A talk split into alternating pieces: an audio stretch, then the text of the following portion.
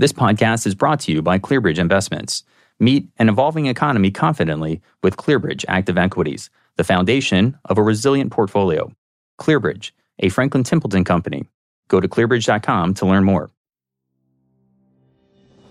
Amazon is one of the most successful companies of all time, and its founder, Jeff Bezos, is regarded as one of the world's greatest entrepreneurs. Hi, everyone. I'm Steve Sandusky for Barron's Advisor, and welcome to Actionable Intelligence. My guest today is Bill Carr. Bill joined Amazon in 1999 and spent more than 15 years with the company. As vice president of digital media, he launched and managed the company's global digital music and video businesses, including Amazon Music, Prime Video, and Amazon Studios.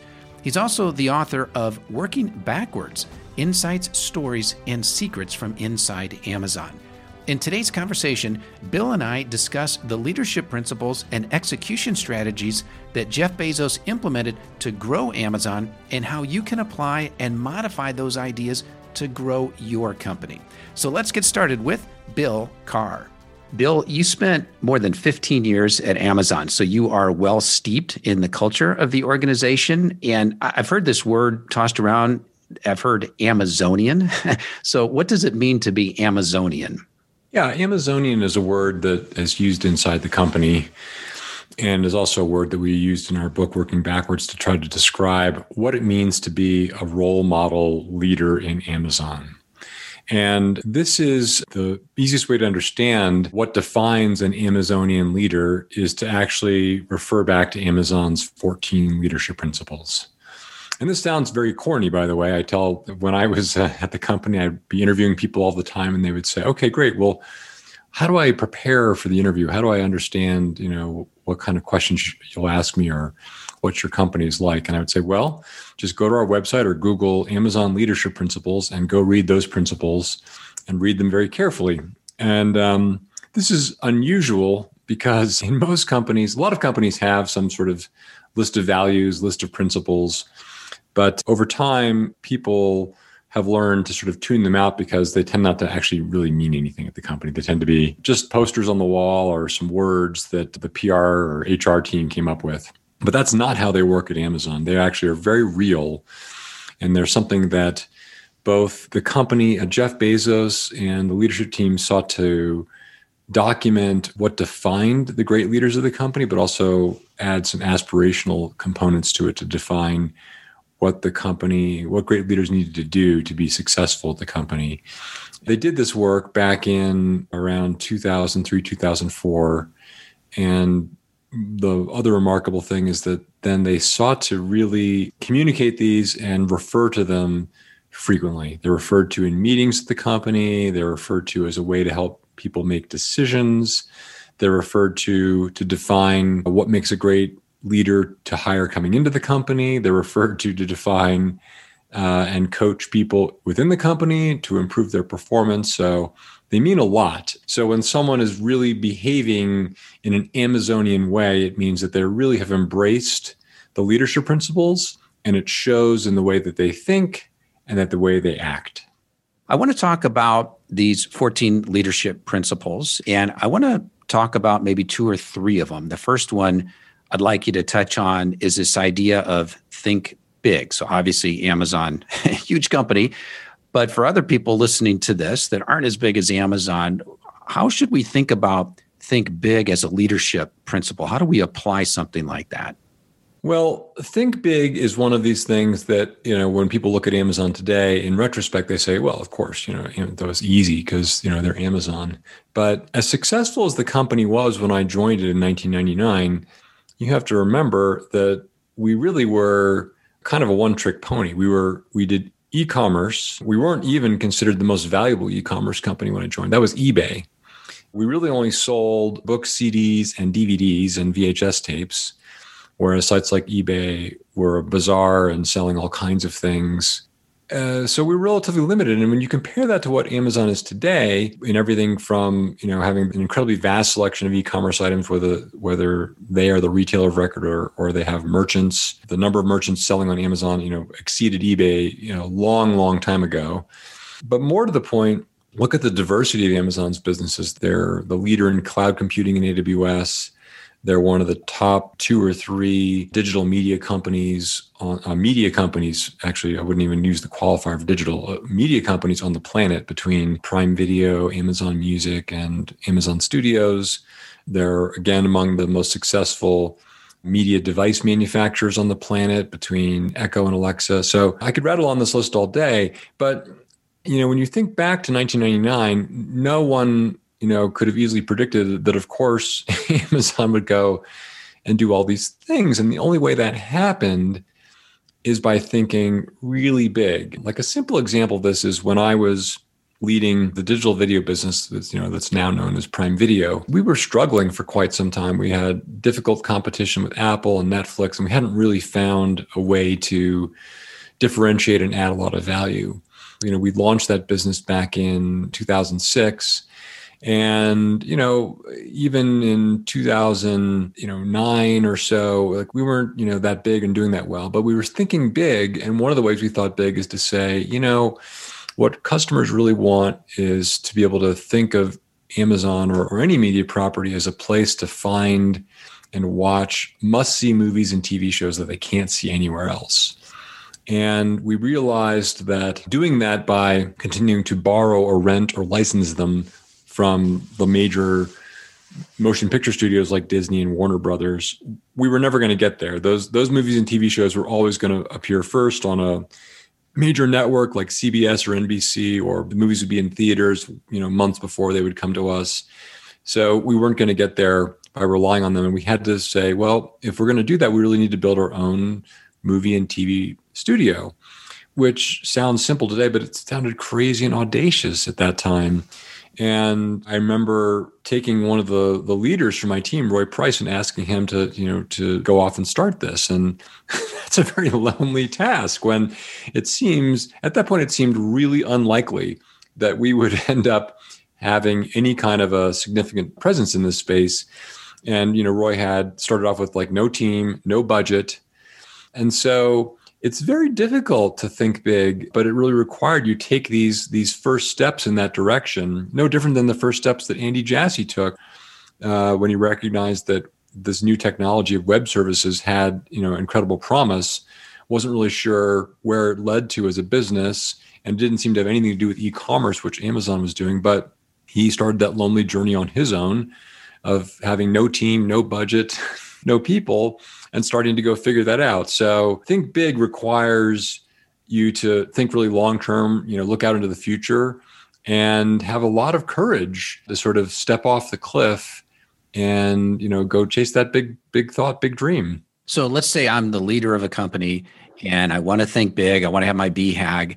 How do I walk a fine line between I set this big, hairy, audacious goal and get people inspired by that. And they say oh my gosh that would be the greatest thing in the world if we could accomplish that versus like there's no way in the world we're going to do that and i'm demoralized. How does leadership walk that line? What most ceos do when they say uh, they've identified some new area some new opportunity is that then they don't actually set the company up for success to actually get there. So one of the first mistakes they made that which we learned over time at amazon is that they don't make it the full time job of someone who is experienced and senior enough to actually realize that vision.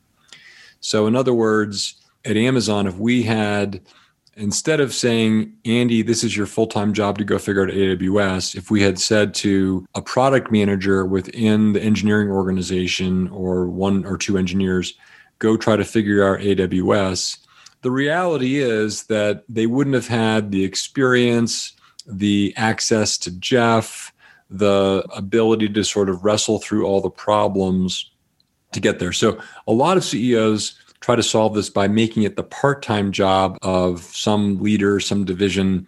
And when you're a leader of some division, what you do is you assign relatively junior people to go do that. And as that leader, you're going to spend very little time on it because by definition your existing business is always going to be the bigger priority for you. Hitting the the revenue targets for the quarter hitting the revenue targets for the year whereas this some skunkworks thing that has zero revenue but only big promise is not going to draw your time and attention. And what most people don't realize is that I know this for a fact because between Colin and I, we kind of know what Jeff was doing back in this time. In 2004, Jeff was spending, you know, about half, maybe a little more than half of his time on two speculative think big businesses. One was Amazon Web Services and one was digital media and devices. And at that time, neither one existed at Amazon and they were zero revenue.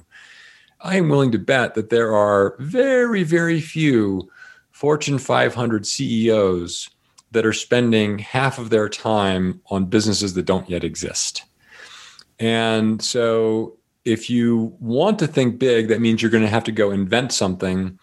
And to quote the head of the device business at Amazon named Dave Limp, the best way to fail at inventing something is by making it somebody's part time job. So it needs to be the full time job of someone senior enough to carry it out. And the CEO is going to need to spend time and give proper care and feeding to that business because nurturing a new business requires special skills and special patience. So if you want full time results, you can't give it part time effort. That's right. Yeah. That's right.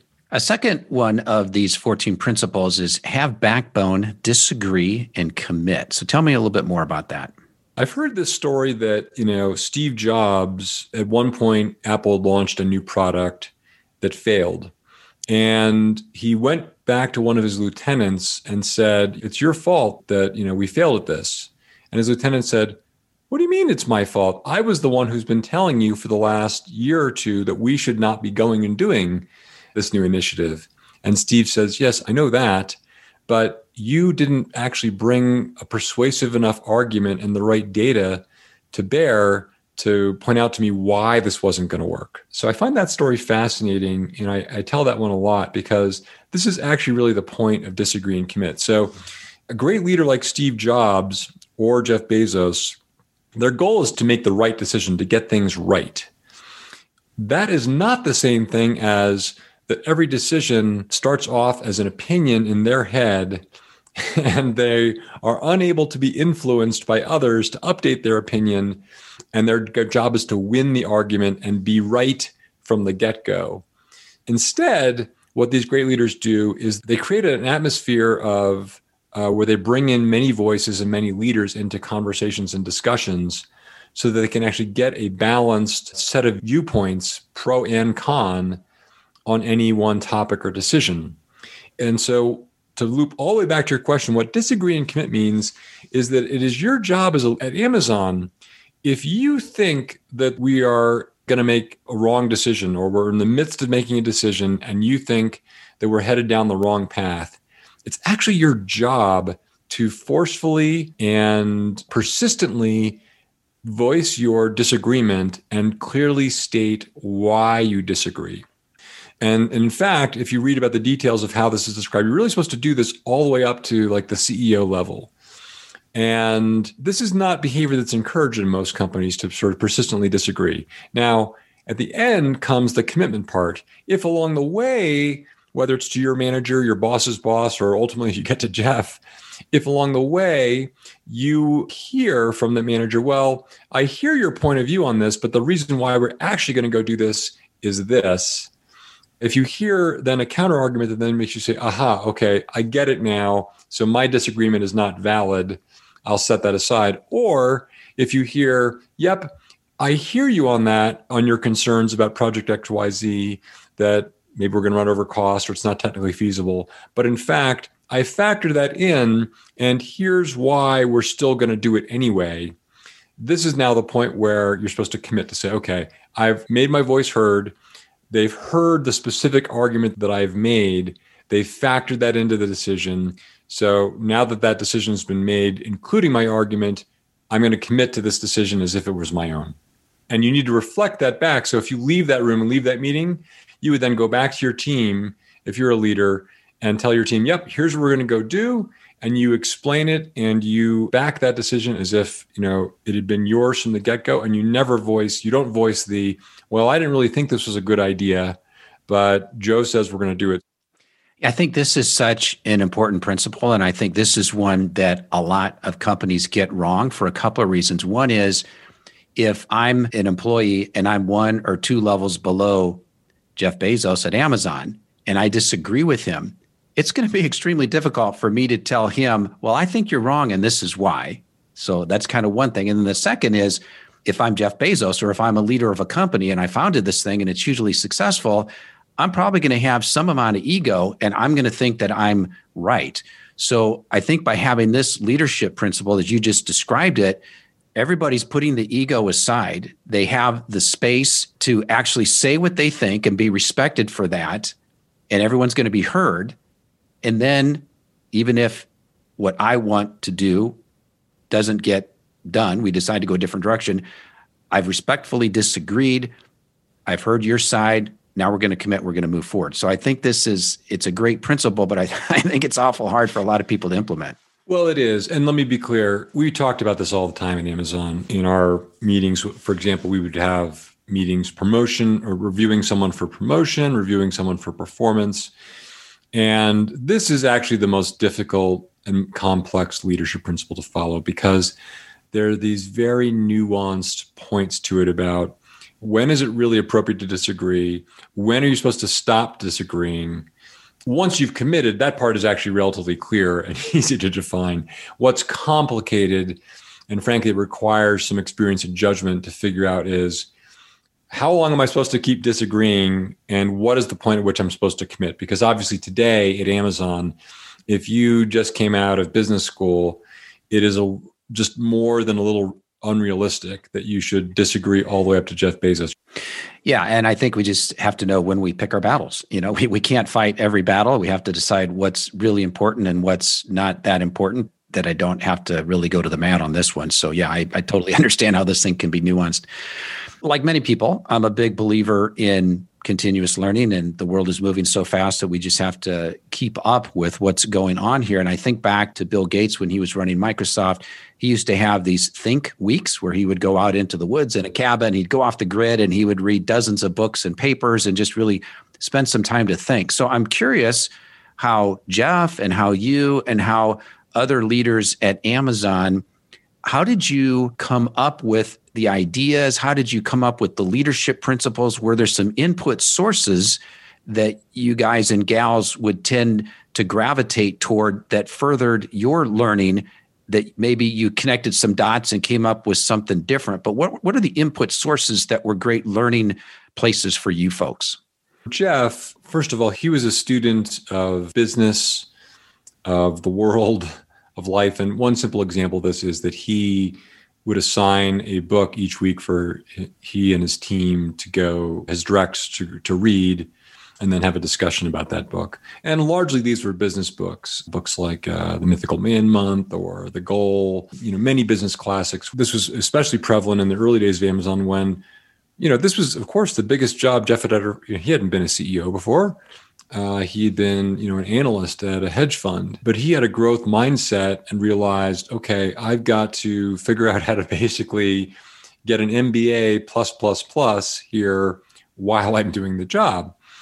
Uh, what was clear to me as an observer is that he really set aside time to make sure that he was uh, learning how to be a better leader and operator and he talks about this too, how he didn't really know how to operate at the at the beginning, and, and he had to learn how to do that. Learn from from reading, learn from others, learn from actually one of the direct reports he had, Jeff Wilke, who was one of the best operators on the planet. So he had that growth mindset, and he would actually use that to help teach and train people too. The second thing I would just say is when I think about like a Bill Gates Think Week and, and what a lot of companies do and I'm not saying this is how Bill Gates does it. I, I wouldn't know Bill Gates well enough to know, but a lot of companies think about think big as something they might do for a week, but not but not all the time. In other words, a lot of times companies have an annual planning process, and the thing they'll schedule before that is an offsite to go do some big thinking. And make no mistake, we did that too. But the difference is that a lot of companies would constrain all of the big thinking to that one period of time and then use that to think, but then come back to work and sort of stop doing that. And then just worry about the day to day, maybe inject some of that into their long term plan. But thinking long term was an event that lasted a week and now it's over. At Amazon, one of the big mechanisms we used that made it a continuous process was this process that we, frankly, we named the book after, which is called Working Backwards. And this is the name of a process, the, the working backwards PRFAQ process that Amazon uses to develop new products at the company. And you know, in a nutshell, the way this process works is that you start off by writing a press release describing the specific product problem you're going to solve and the solution to that problem.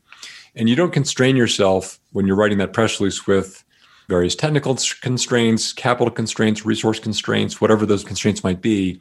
You define those in the second part of the document, which is the FAQ, frequently asked questions. Some of those would be externally facing questions like how does this product work? And some of them would be internally faced questions like, yeah, well, how how large of a team is it actually going to take to build this product? Or will I need a if I have to have a sales force to do it, how's that going to work? Et cetera, et cetera. But the point of this is that this happened anytime and all the time. And by making it something that was accessible to anyone, all you had to do is write a Word document. I just had to write a press release and write a few pages of frequently asked questions.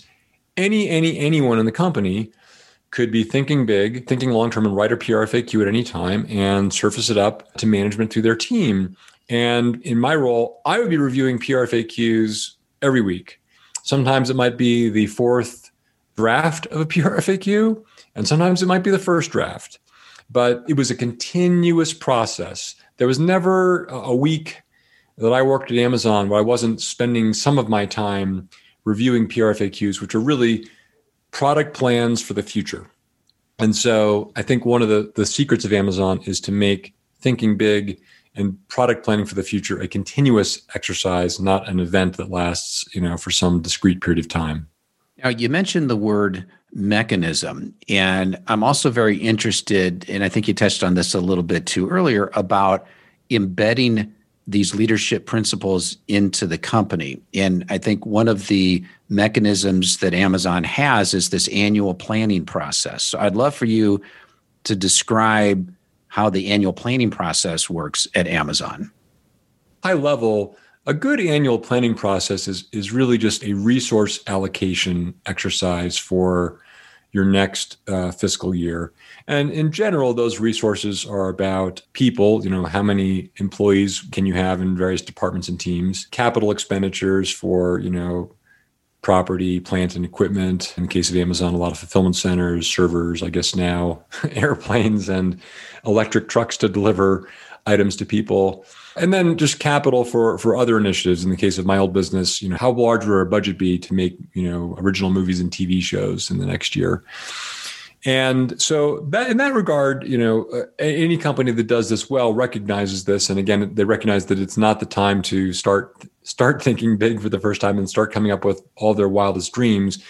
It really has a very specific, you know, goal in mind. But the thing that I would say that's notable in this phase of the program, what the what each product team is doing or, or operating group is identifying controllable customer facing initiatives and input metrics and making specific goals and plans around those. So in some cases, you know, that initiative might be launch the next generation of the Amazon Echo in some cases, it might be, you know, improve our click to deliver time for items from, you know, X hours to Y hours. And each team comes up with these very specific goals, specific owners.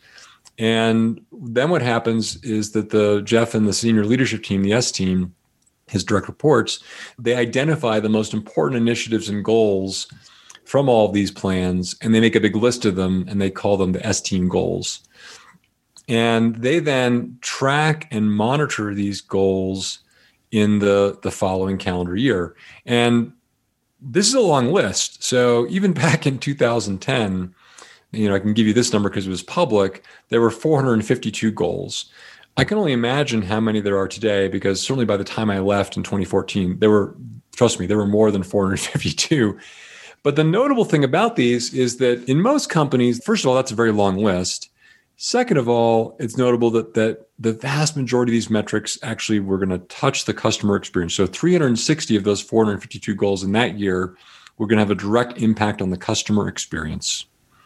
Secondly, financial output metrics like revenue and free cash flow were mentioned a total of just 12 times across those those goals. And many other financial metrics like free cash flow and gross margin were never mentioned at all.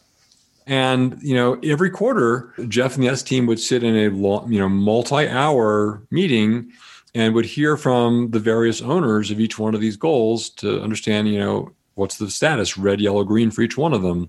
This is a very rigorous process, and it's a process that was focused on ensuring that the goals were really going to benefit the customer and they were things that the company could control. And by focusing on those controllable inputs to the business, the company had faith that the outputs of revenue, free cash flow, et cetera, would then materialize and meet the meet the company's goals. So this is quite different from how most companies are laser like focused on those output goals, not the inputs to the system.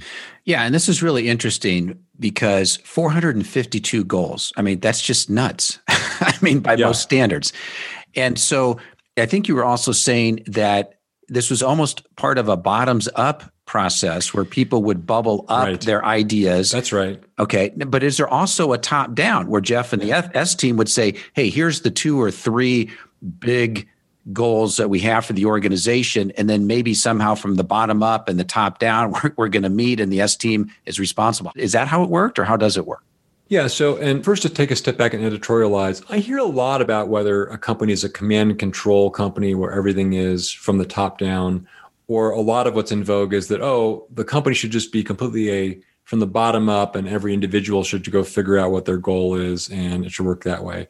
I think you know neither one is the right answer. The ideal is it's a harmonious combination of the two. Um, you're never going to get it right if it's all one or the other. And one of the great things about this process was that yes each department each team each operating unit had an obligation to go develop their own operating plan. And, you know, as the company grew, these would sort of stack up and have to become rolled up into larger groups. But but nevertheless, each group would have a plan. And then these plans would get reviewed with Jeff and the S team. And this was a serious process. Let me just give you a simple for instance. At the very end of my tenure there, when I was running Prime Video, Amazon Studios, and Amazon Music, the Prime Video operating plan review it lasted about six hours. So pretty much occupied an entire business day. And that was just for one, one business unit. If you were Jeff and the S team, they would literally have several weeks, weeks on their calendar blocked out where they were doing nothing but sitting in a big room, reading extremely detailed operating plans, and then having lengthy discussions about each one of them.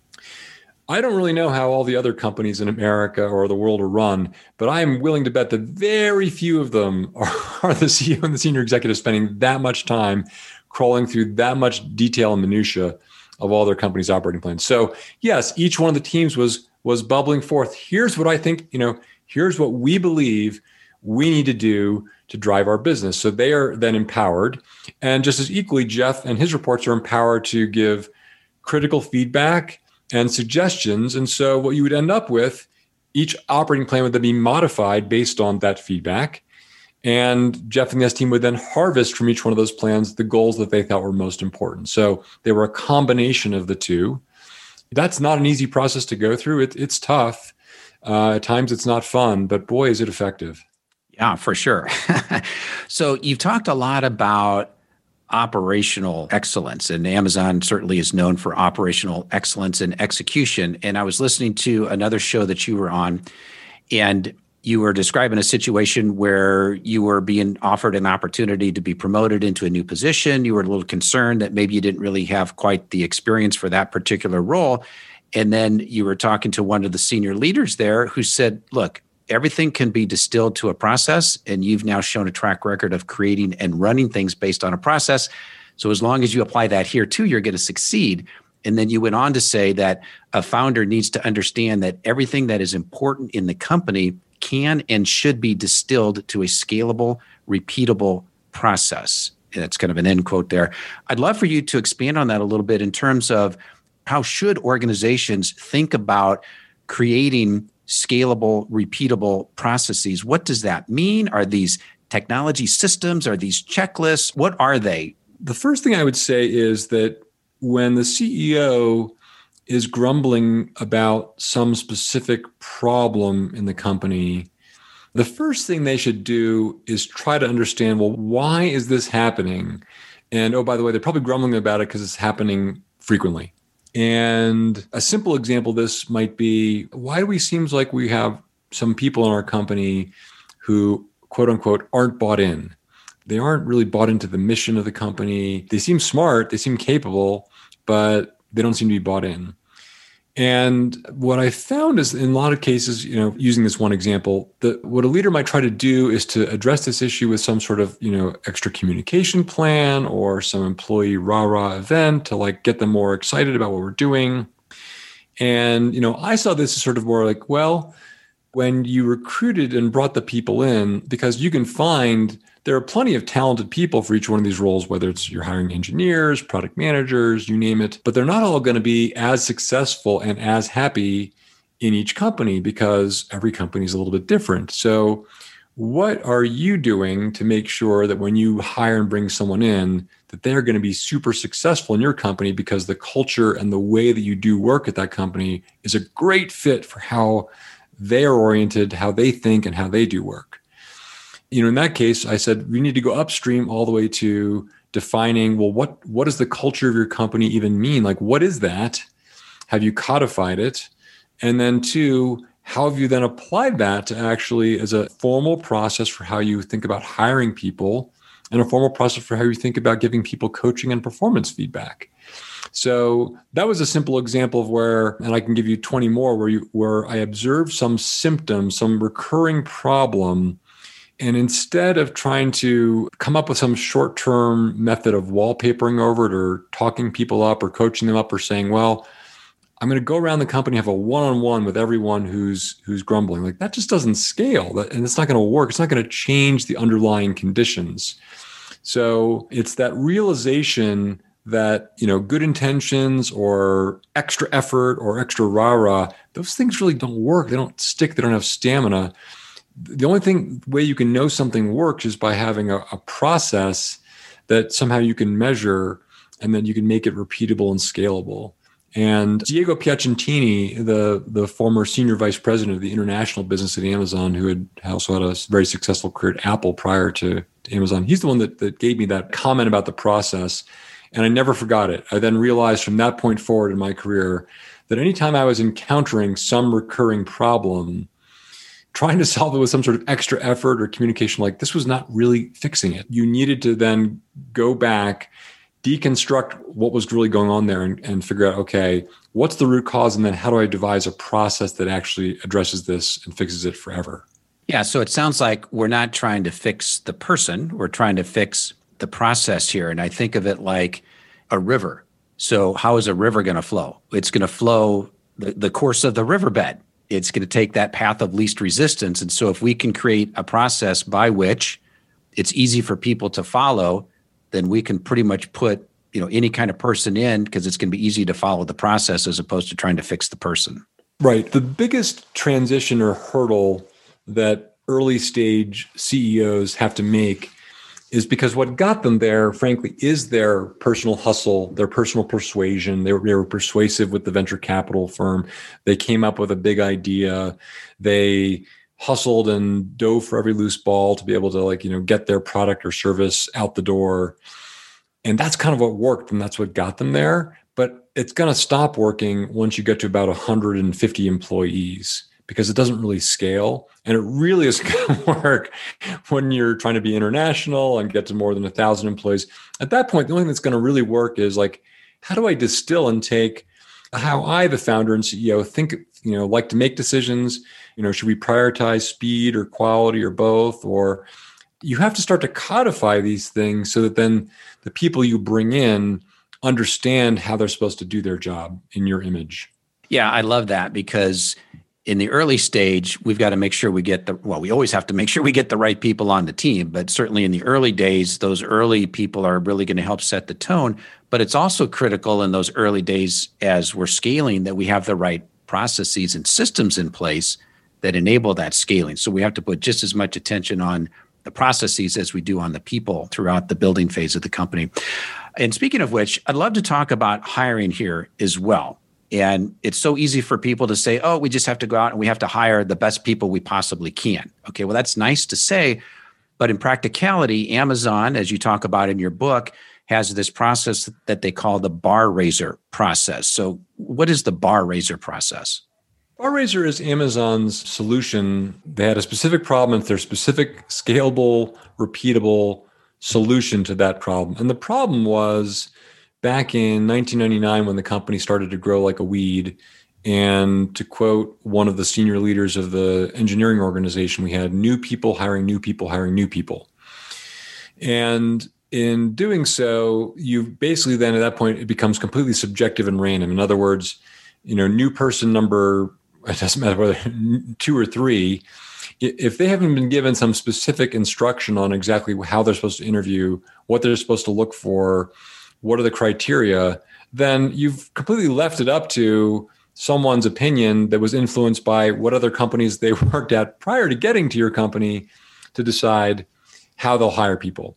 So that was sort of problem number one that you're dealing with. The problem number two that I would say really applies to any company, whether you're scaling fast or not, is if you look at a vice president of marketing who's had a long and successful career in marketing, that professional is not going to be equally successful as the vice president of marketing at, if you pick five companies, I guarantee you that there is at least one of those companies where that person is not going to be very successful. And there's another one where they'll be very successful because how each company does work is very different. And not only is it the individual's goal who's seeking a job to try to find the place where they will be most successful, as the employer, as the hiring manager, that is also your goal, not just to hire anyone who is a qualified person, but hire a qualified person who also, based on the way they work and think, will be successful in your company. And the way that that is defined and distilled at Amazon is by, we already talked about them, the leadership principles. The leadership principles literally define what does a role model leader. If you could go into a factory and create one, they would they would be aces at all 14 of those principles. So when you're out recruiting, you need to go try to find, oh, well, how do I identify people that look like that or identify ones that don't? And so the way Amazon does that is on a typical loop, say there are six interviewers, they take the 14 principles and they divvy them up so that each interviewer is assigned two or three of those principles. And then they devote the interview not to asking whatever questions are their favorite questions or, whatever they think they should ask them. They only are, are asking them about questions that will allow them to evaluate whether this candidate meets uh, or does not meet the bar for those specific principles. And second of all, they've got to take detailed notes of the interview and then they need to write up write an assessment at the end on top of those notes that then says i think we should hire or not hire the person and defend that assessment based on the facts and the data that they gathered and then they submit that into uh, the recruiting tool as do every other interviewer and then that group gets together for an in-person debrief meeting reads all the feedback so now they have feedback on all 14 leadership principles and then everyone in there revotes it says okay now that i have all the data do I still think this person is a hire or not a hire? And oh, by the way, there's one special interviewer on every loop who's called a bar raiser. That person is not the hiring manager, and they uh, are not even in the organization for that hiring manager. They are sort of an independent expert in the hiring process at the company. They participated in the loop as well, and they run that debrief meeting, not the HR leader, not the hiring manager. This bar raiser person does. And they also help give coaching and feedback to everyone in the interview. And they make sure that the process is being followed and the criteria that the hiring manager and the interview loop are using are those leadership principles and making sure that they are actually setting an appropriately high bar for each one of those principles and the candidate as a whole. So, altogether, these things encompass the hiring process that is seeking to be highly data based, not subjective, seeking to ensure that the hire is going to be great at Amazon, not just a talented person, because those are not the same thing. Well, that's a super involved process. So, is that process used for hiring someone an entry level position just coming out of college, or is it reserved for people that might be director level or higher? at least when I was there, this process was used for all, you know, white collar, for lack of a better term, jobs, but not for hourly employees in the fulfillment centers and customer support. But everyone who had a, you know, salaried position, a salaried role, this was the process. And yes, this is an incredibly time consuming process. So I was a bar raiser. In fact, I was a member of the group who helped manage this process. I was part of Bar Raiser Core. And so as a bar raiser, this was a time commitment for me of eight to 10 hours a week between actually conducting interviews and sitting in debrief meetings, helping to, you know, coach people on this process. I was devoting, you know, roughly one business day a week to this process. And that didn't make my job easier because I really needed every day of the week to, to sort of manage my business. But what I realized early on and why I was willing to put in this time is that while that is very expensive for me and many others like me to spend so much time interviewing, it is far more expensive to hire the wrong person in terms of the impact, negative impact they can have on your organization and all the time and effort as a manager you you will use up to try to coach, develop, and ultimately uh, move that person out of your organization. So, making the right hire is among the most important decisions that any manager can make. Yeah, and it's clear that Amazon allocated a significant amount of time to making sure that you brought the right people into the organization. Bill, I'd like to just wrap up here with one more topic. And a little bit earlier, you touched on this idea of the PR FAQ. And I think that falls into this area of communication and narrative. So Amazon is famous for not using PowerPoint presentations. So can you tell me a little bit about the internal communication process, the six pager? What is that? Yes. So, like these other processes we've already talked about today, Amazon does not use PowerPoint to conduct internal meetings. And by that, I mean, you know, your typical business review, decision meeting, internal meetings of call it, you know, 50 people or less. If you have an all hands meeting, you know, with the whole team and you get up on the stage and are, are giving a presentation, sure, use PowerPoint for that. Or if you're meeting with some external partner, you're going to use PowerPoint because they would be freaked out if you handed them a document. But for most Amazon meetings, the way it starts is literally whoever is the uh, presenter for that meeting, that team, that leader, they begin the meeting by you know physically or virtually you know distributing the document that the participants in the meeting will read. And then there is for a one hour meeting there's about 20 minutes of silence while everyone reads the document takes notes makes their comments. And then the next 40 minutes of the meeting are devoted to a discussion of the document of the subject whether you know and that and the subject could be could be anything and the reason why amazon does this is back in the early 2000s which is really this sort of renaissance era when amazon you know established all these processes and established all these new businesses jeff was getting frustrated with the lack of progress that was being made in meetings so jeff held a weekly meeting with for he and his direct reports. The ST meeting was about a four hour meeting. And, you know, different teams would come in to present. And he was frustrated that they weren't really getting to the bottom of problems. They weren't, he didn't feel like they were making high quality decisions. They felt like they had to, you know, a team had to come back in and represent. And so Jeff and his, you know, technical assistant Colin Bryar, my the, my co-author of the book Working Backwards, they sought a solution. They, they didn't just accept that oh well well you know that's just the way it is they sought to say well what is a different way of thinking about this and they were reading the writings of edward tufte the yale professor who was writing about the ways in which he thought that powerpoint was actually the wrong tool for companies to discuss important topics and make decisions and he said that you know with PowerPoint, you can kind of get away with glossing over details, staying high level, just have a few bullet points. And frankly, you can also get away with that if you're a really good and charismatic presenter, your charisma will win versus the actual idea itself. And so instead, if you're really dealing with complex issues, a better way to deal with those issues is to write, you know, write a business memo. And this way, a lot of different data points. You can, you know, read through a document with with many data points on the author. A good author will help connect the dots for the reader. And there's a lot more information that is transmitted. And 20 minutes of, of PowerPoint presentation versus 20 minutes of reading a document, the meeting participants are actually getting about eight times more information in that 20 minutes because of the pixel density and the rate at which people can read versus listen. So if you think about it, if you're if you're the leader of a company and you're in a meeting, what is the definition of an efficient meeting? An efficient meeting is one where there's a lot of information, good well documented, accurate information being transmitted. So then everyone in the room can share the same information. And then there's a high quality discussion where sort of both sides of an argument are presented and discussed. And then at the end of that, a high quality decision is made. So if you think about, well, how should you best invest? You know, if you compare at face value a meeting, a one hour meeting conducted with PowerPoint versus a Word document, it's pretty hard to argue why PowerPoint would allow you to better meet those goals than a business memo. But I think a lot of companies don't do this because, first of all, it's a lot harder to write a good business memo than it is to create a PowerPoint.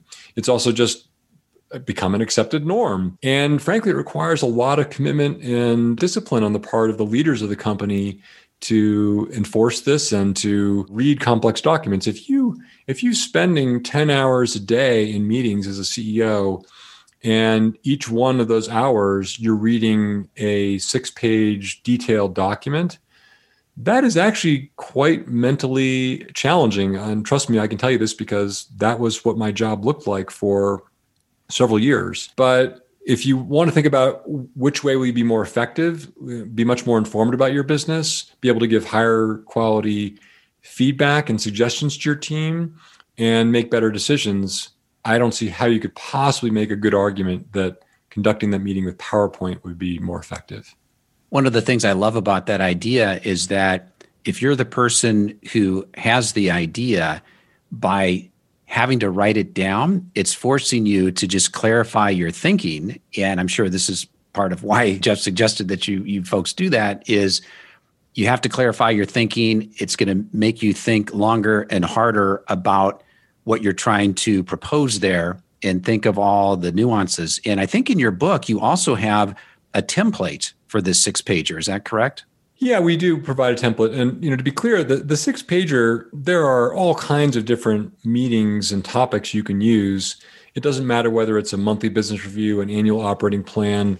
The PRFAQ is just another type of, of narrative. But we give some tips about good ones and, and some of the tools that you can also use, like having sections at the end with FAQs, frequently asked questions, which will ask the kinds of provocative and challenging questions that you would expect the audience to ask you and reflect that a you have a good enough mastery of the topic to understand like what will those people ask you and b do they be able to provide a cogent and concise answer to it? But yes yeah part of the benefit as you point out uh, frankly of forcing teams to write a business memo is they're going to spend a lot more time being much more thoughtful and understanding the topic at hand better than if they did it with powerpoint and so that in of itself is enhancing the productivity. So if you think back to Jeff then being frustrated about meetings where they weren't making progress, they weren't getting down to the details with PowerPoint, that's a combination of the team not really having very clear thinking coming in and Jeff and his reports